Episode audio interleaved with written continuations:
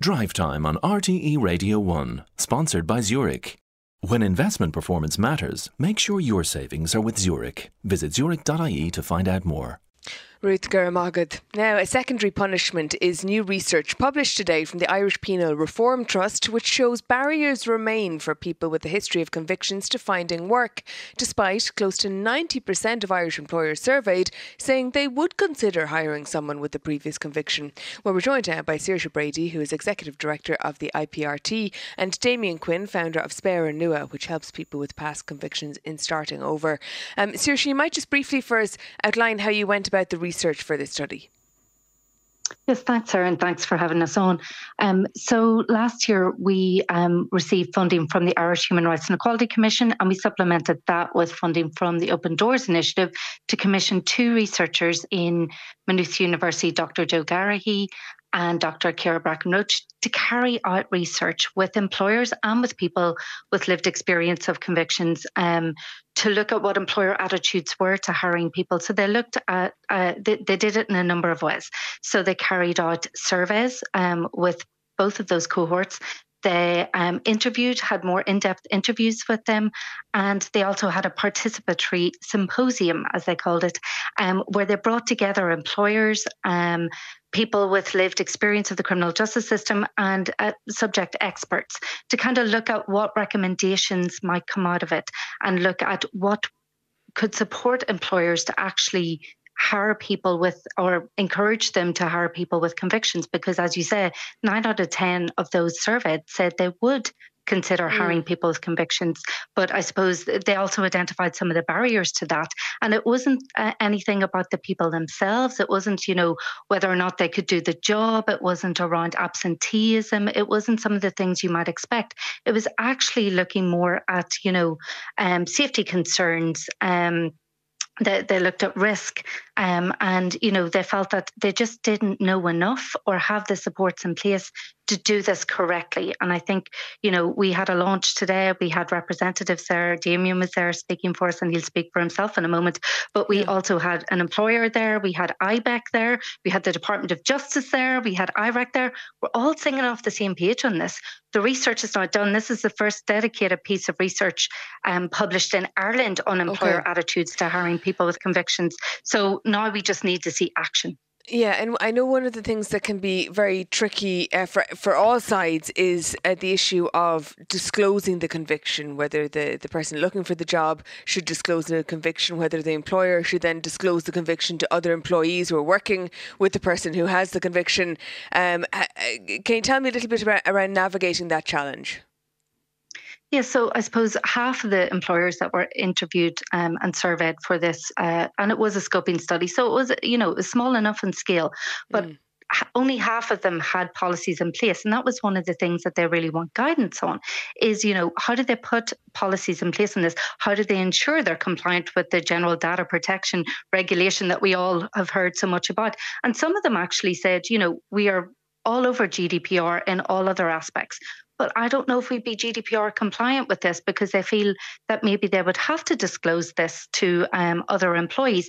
And then, you know, for people with convictions themselves, some of the issues that they raised were, well, actually, you know, at what point in the interview process do I disclose this? And the majority of them did disclose it when asked, but also people were deselecting from actually going for a job.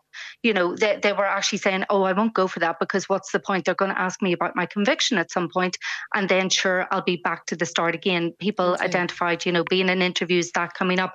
And even today, after the launch, we have had calls in the office when we returned after the launch you know, from people kind of saying, yes, this really resonated with me.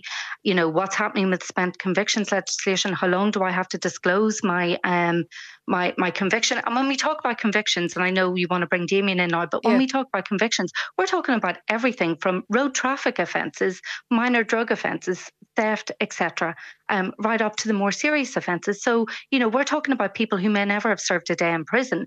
We're talking about people who may have served community service, been on probation, had a suspended sentence as well, having to disclose and is there a road an traffic obligation, offence, for example. Saoirse, is there an obligation for, for you to disclose convictions, particularly in cases where you may never have spent a day in prison?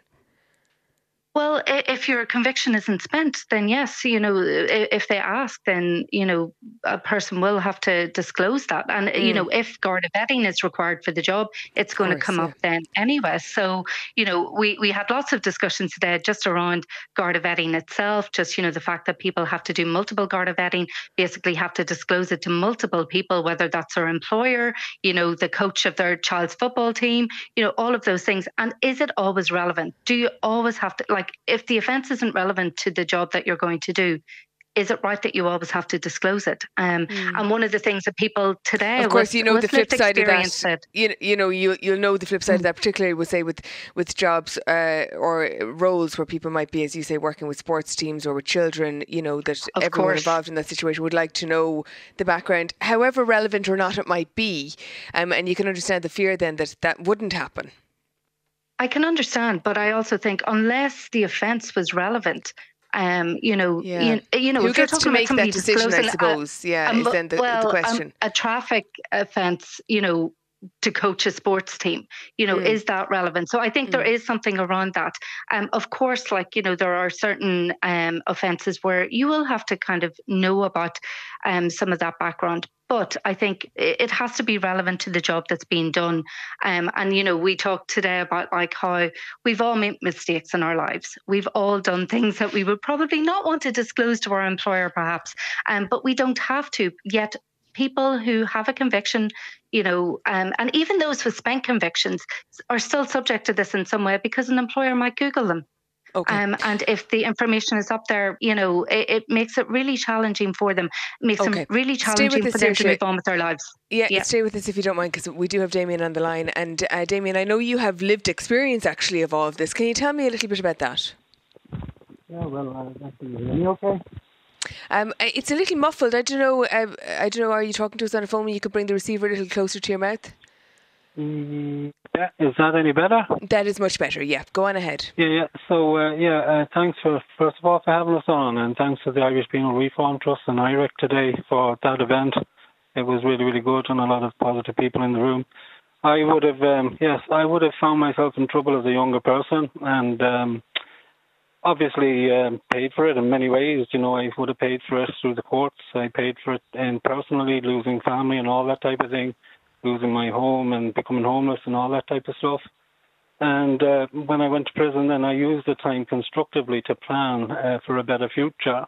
You know, so um, I was quite naive as well. I thought that when my time was served, that the punishment was over. But in fact, that was when the punishment began. You know, when I was trying uh, to get housing, trying to get a job, trying to volunteer, trying to get into college, trying to get insurance, trying to start my own business, all these different things.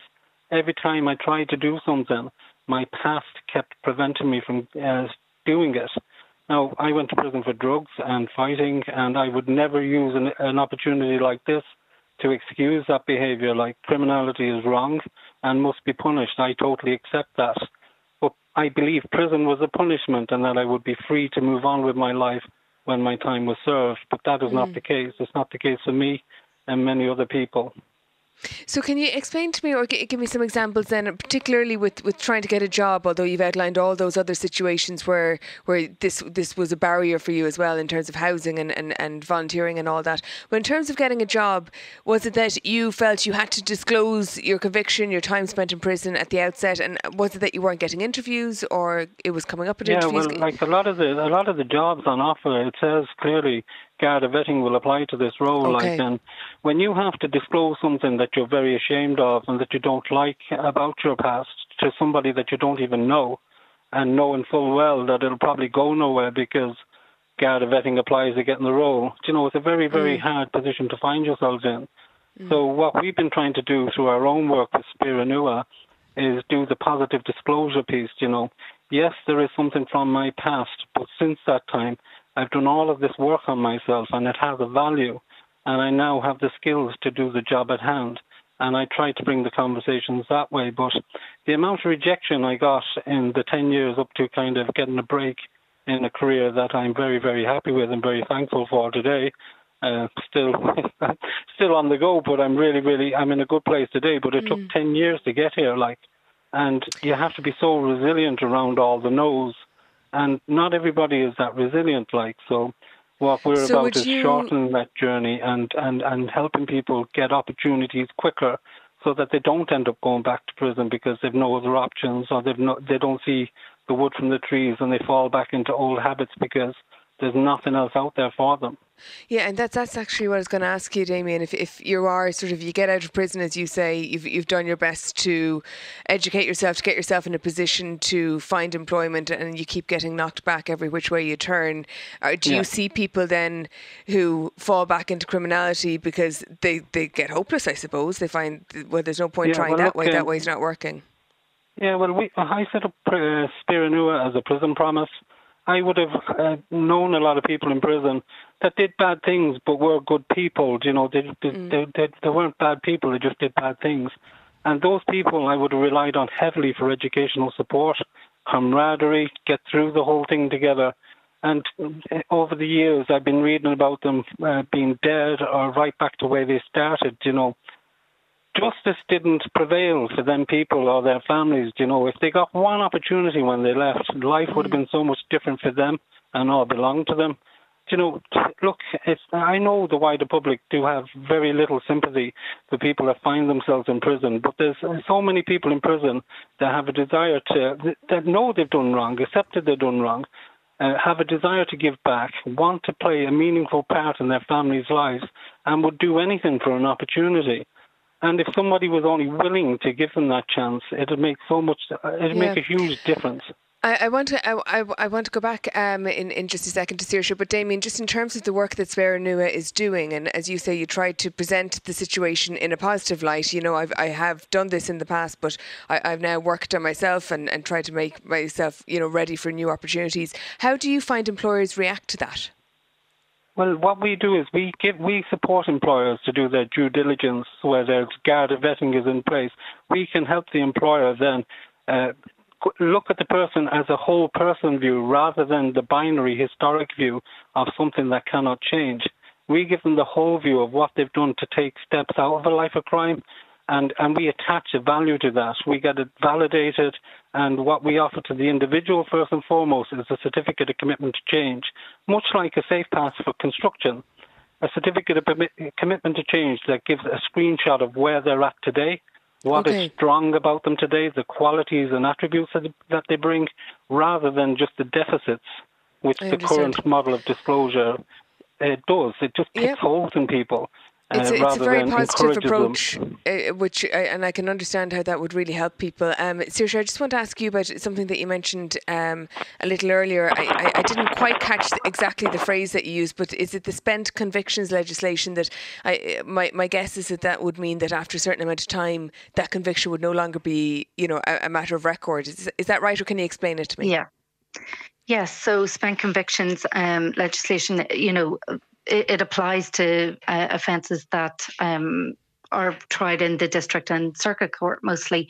Um, and I suppose it's after seven years that those uh, convictions would become spent. Um, and that applies to, you know, community service, probation, all of those. So it's kind of public order offences, road and less serious road traffic offences. Um, you know, other uh, convictions for other offences, you know, including theft, minor drug possession, dangerous driving, etc. You know, they can only one of those convictions can become spent. So if you've one uh, one conviction, then it can become spent after seven years. But if you've more than one, um, it can't. Now there is a piece of legislation there. There is a bill there. It is the Criminal Justice Rehabilitative Periods Bill, um, 2018. It, w- it fell with the last government. It was introduced by Senator Lynn Ruane, who was there today as well. Um, it fell with the last government, but was taken back up by this government. It has cross party support and it's awaiting uh, Dáil time to to okay. push it forward, um, and that would make a big difference for people. There's also a quality legislation review going on, and IREC would have supported um, the extension of a ground of discrimination based on both socioeconomic status, which is very linked to all of this that we're mm-hmm. discussing now, but also uh, a discrimination based on criminal conviction that people couldn't discriminate on that basis either. Okay. So you know those are two program for government commitments that we would love to see um, passed in the lifetime of this government. Of this and then government. the other thing I would say, in terms of what we really need to see, um, is a ring fenced funding for a dedicated support service for employers. That was the big thing that employers asked for, you know, so that they know how to put policies in place, that they have fair and inclusive um, employment practices. And we've called for budget 2025, thinking ahead to actually put that in place. Okay.